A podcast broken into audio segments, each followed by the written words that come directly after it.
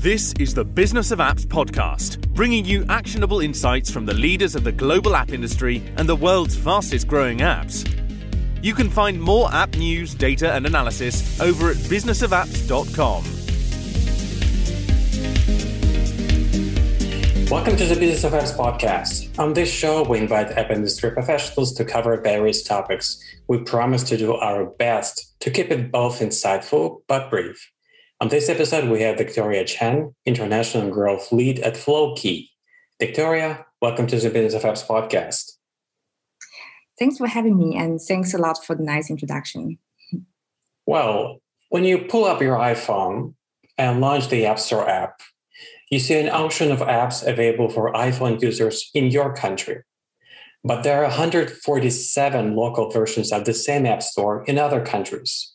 In Android OS, have apps in 140 countries. This is the vast market for you to, to tap on. So today we want to talk about why you should, how you can, and uh, what do you do to go on those markets and expand your user base. But before doing that, Victoria, please tell us about yourself. How did you get involved into growth marketing? Mm-hmm, sure. And so I first started my career as a mobile marketer. And so I was working on different kind of channels like pay social, ASO, or different kind of performance marketing that you can think of.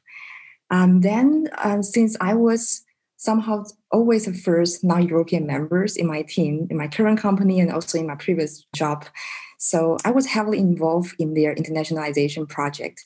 So I helped them to um, set up market entry strategy and also help them to develop international growth. Um, so you can imagine that when you're expanding to another market, it's not just doing user acquisition. You at some point also need to adjust your product a little bit, um, test your prices, and that's how I slowly step into growth marketing to help them to tackle some local issues. Yes, and I also help my current company to um, start their international growth team. Mm-hmm. Um, for me, that's definitely a really interesting transition from the end user acquisition side, more in the middle point, to link regional performance together with product and marketing strategies. Okay, great. Now let's give our listeners just a quick view of what is Flowkey, what it mm-hmm. does. Mm-hmm. And so, in really short sentence, um, Flowkey is a piano learning app. And so it's for people who want to learn piano as mm-hmm. a total beginners, and also for people who are returners like me who learned piano a couple years ago and now really want to do it again. Right. right. So to use the app, um, you will need to have a real piano or keyboard. You can place the app on your piano and to follow the step-by-step tutorials. And after having some basic musical knowledge, you can also use the app to um, use a filter to select mm-hmm. the music you love and also the songs you are able to play at your current level right? So as we produce piano arrangement in-house, we usually have popular songs like Swan Lake, Piano Man, and so on in different difficulties. And uh, the concept behind it is that even as a beginner, you should be able to play the songs you love, you enjoy, even um, as a beginner in the early stage. That's interesting. My mom used to try to teach me to play piano when I was a kid. Mm-hmm. It didn't work out. Uh, now my nieces are replacing me, I guess, in, the, in that capacity. Okay, so before explaining how how people can go to other markets, let's first make the case why. So, why mm-hmm. app brands should go to other markets? What is the benefit? Mm-hmm. So, without considering all the effort you have to make, let's say like going to another market directly means um, getting more users and having more revenue, right? So, mm-hmm. from the um, perspective, why not?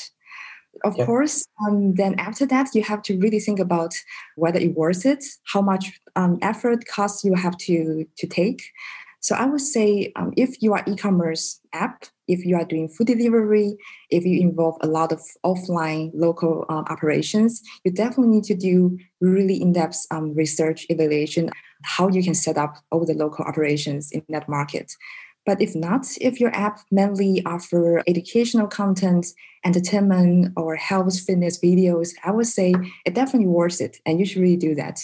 Because if your app is translatable, it will definitely um, compare with any other apps in, in different industries. um, it's actually the one required the minimum effort, and you can see really obvious results, right? Since Apple, Google, they are universal, and your users will be able to download, pay for the apps directly from App Store, Play Store. Um, you basically skip all the um, troubles of logistic, let's say payment method or even local taxes, right? So I would say for apps, you already have existing setup and really good, really mainstream channels for users. Um, that makes it really convenient for you to launch um, and also to grow abroad. So you're saying if your app, your app business uh, does not involve any offline components, any logistics, something that will be require will be requiring you to do any extra steps to launch the app, not just the app itself, but the whole business around the app in that other country.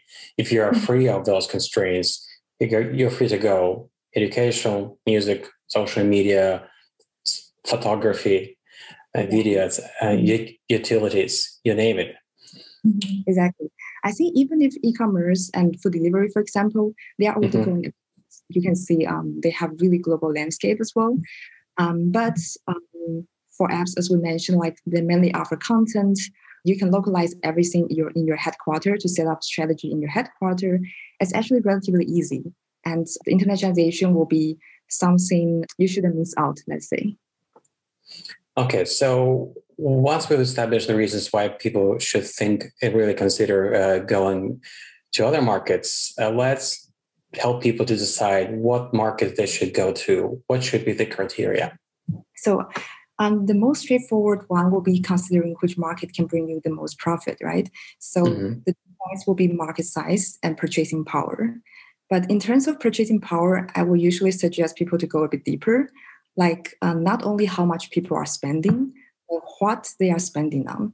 For example, um, let's take South Korea as an example that this market spend a lot on mobile apps, but more than 80% actually go to games instead of apps. So if you are a business, you have to also look at what type of category people are willing to pay for it or invest in it. Let's also take maybe apps like Headspace, calm meditational app as example, I think this concept, uh, mental health, has been really popular and really successful in Europe, in the North American market for, for quite some time. But it's still relatively new in a lot of developed markets or even in Asian developed markets. So people know that they should pay for education, for learning languages, learning instruments, but it's still quite new concept that people should invest on their own mental health to do meditation to keep yourself mentally healthy right? So I, uh, it doesn't mean that people shouldn't um, the company shouldn't go to those market at all but you have to be prepared that um, you have to educate and also persuade users more that hey this is something you should subscribe you should invest yourself on. Probably just in my theory probably people in those countries are not stressed out that much as people in the US or Europe. It could be both. Yeah. Okay, so now we've built the case why to go to those markets. We know how to choose the right ones. What should be the criteria? The next logical step would be how to localize an app uh, for a particular market. What you should do. And so it depends highly on what type of app you are developing, right? So in our case, we go through different pins or different departments, um, mm-hmm. content, product, um, marketing, or even um, customer support that you can think of um, what this market will need or what need to be adapted.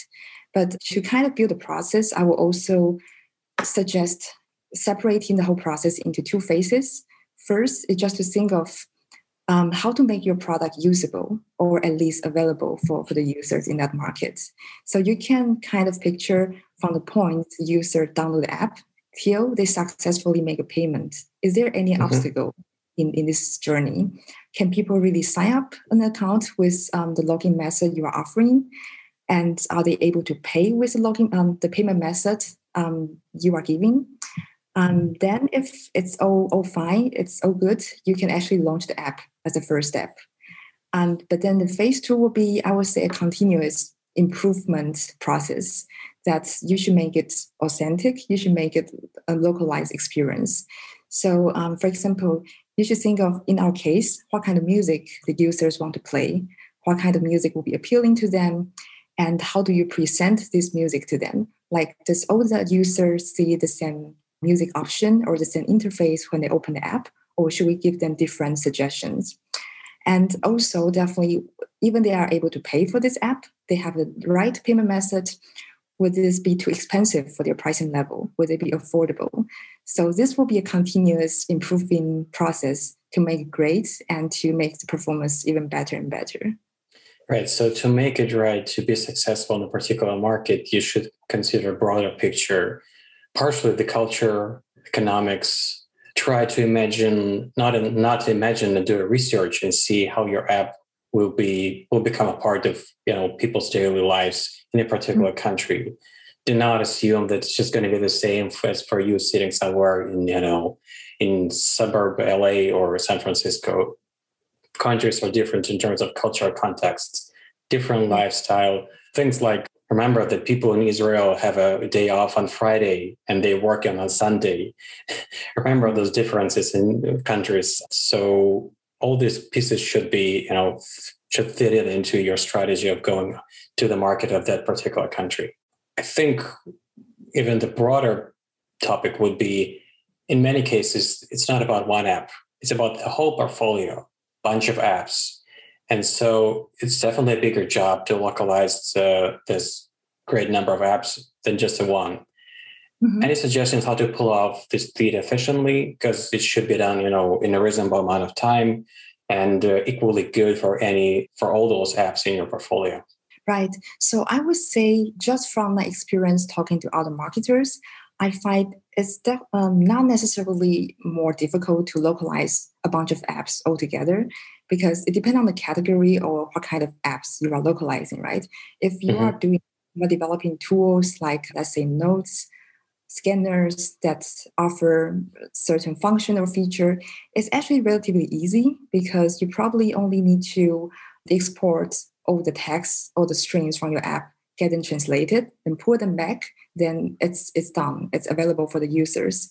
But if you are kind of managing or develop, developing one app only, but continuously updating your content, like what we are doing to offer different music selection or different videos and so on, it's actually more much more work than localizing a bunch of apps because you are really focusing on how people um, perceive this product, how the local users um, react to it. Um, so it depends on how deep you are localizing this and how deep the service is to that market. So it's not necessarily like um, the quantity the, um, the quantity matters in that case.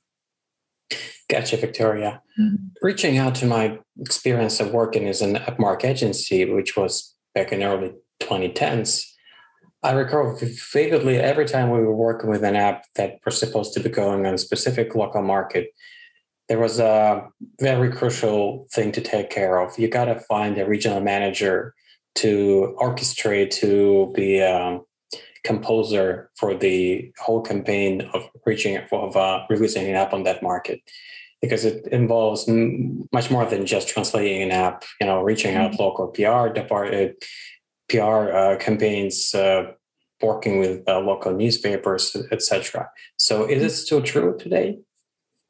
Yes, I, I still agree with that.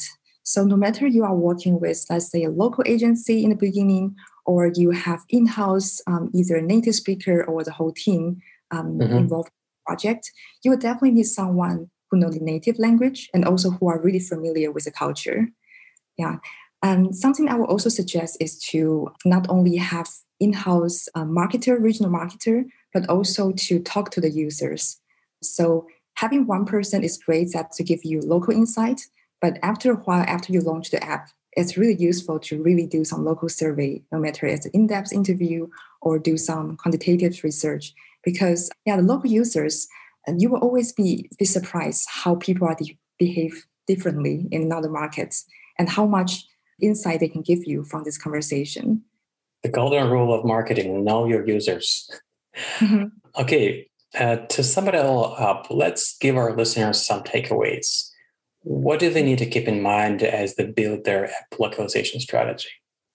I would always suggest to, to start with a plan, to start with really solid research, which market to enter, um, to evaluate how much effort you will need for this market um, in terms of the product changes and infrastructure to how much you need to adjust your marketing strategy. Then, as we just mentioned, to extend from the last question, to have a native speaker and also um, getting local insight early on, talk to your users after you launch the product. And as we say, you will definitely learn a lot from the communication.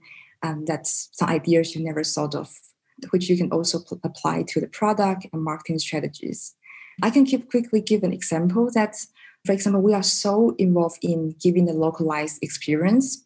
And since we launched to the mainland China, uh, mainland Chinese market for, for over one year now, we did a survey and we talked to a lot of users um, separate into different groups who did subscribe to the app, who didn't subscribe to the app yet.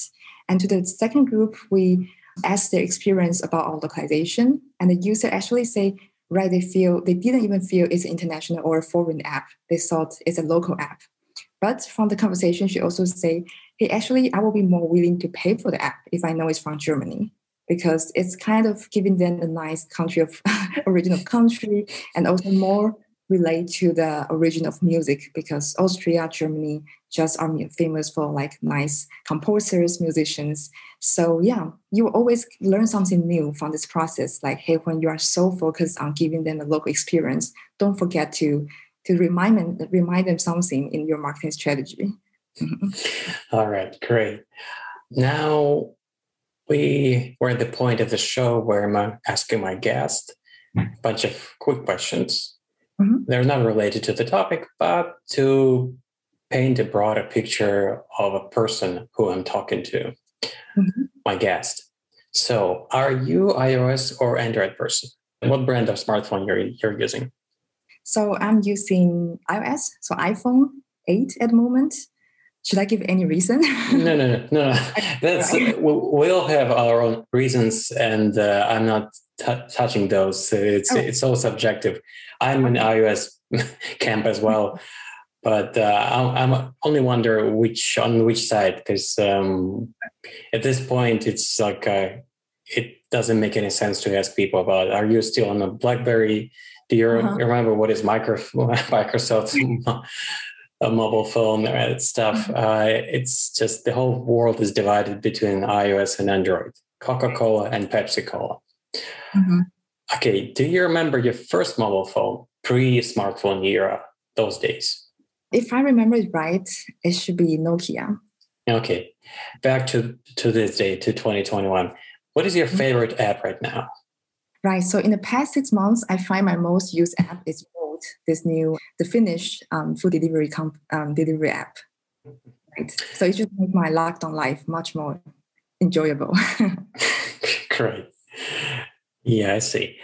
Okay, when you're looking at your iPhone 8 and you wonder, would it be great that this thing have a this specific feature? Could be software, hardware, or both to make it you know more efficient more i'm not bring more help to your life not not just you know just uh, following the overall trend uh, you know um, being played by gimmicks of a company but something that will be helpful for you in daily life mm-hmm. so in terms of like the new let's say application of technology i think the, um, it's not something super new but augmented reality the use of it in different apps i'm pretty interested in it i think the first case was used on not maybe not the first, but most famous case was used on Pokemon Go back then. Mm-hmm, mm-hmm. I see people um, apps using that on like IKEA or some interior design app. They are using it, and I tried out um, also in the past year when I was also trying to you know renovate a little bit or to redesign my apartment a little bit. I find it just a really cool idea. Yeah, exactly. I, am on with you uh, uh with this thing because uh, I've been using Measure app which is default iOS app. It's great, it's cool, but my question is, okay, what next? Augmented reality should be limited just by IKEA catalog, which is terrific, but mm-hmm. what about something else? Measuring your apartment is great, even though the it's not just quite accurate. There's always an error, but I'm okay with that. It's just a smartphone. But okay, what about anything extra, anything more, you know, on, on top of these two features? All right. That was my last question. But before I let you go, uh, how can people get in touch with you and know more information about what you do? And I think the easiest way will be finding me on LinkedIn. So by searching for my name, Victoria Chang, or searching for Flowkey, you can um, reach me out directly. Terrific. Thank you for your time and coming on our podcast, Victoria. Thank you. Thank you. Bye bye. And that was Victoria Chen, International Growth Lead at Flowkey. To listen to more episodes, subscribe to our podcast on iTunes, Spotify, Stitcher, Google Podcasts. Just search for Business of Apps and you will find us easily. We release episodes on Mondays, so subscribe and you'll be able to get new episodes on your smartphone, tablet, or computer as soon as we release them. And please don't forget to leave us a review on iTunes. It's highly appreciated. And all episodes will also be available on businessofapps.com. Thank you for listening. See you next week. Bye. Thank you for listening to the Business of Apps podcast. For more, head on over to businessofapps.com.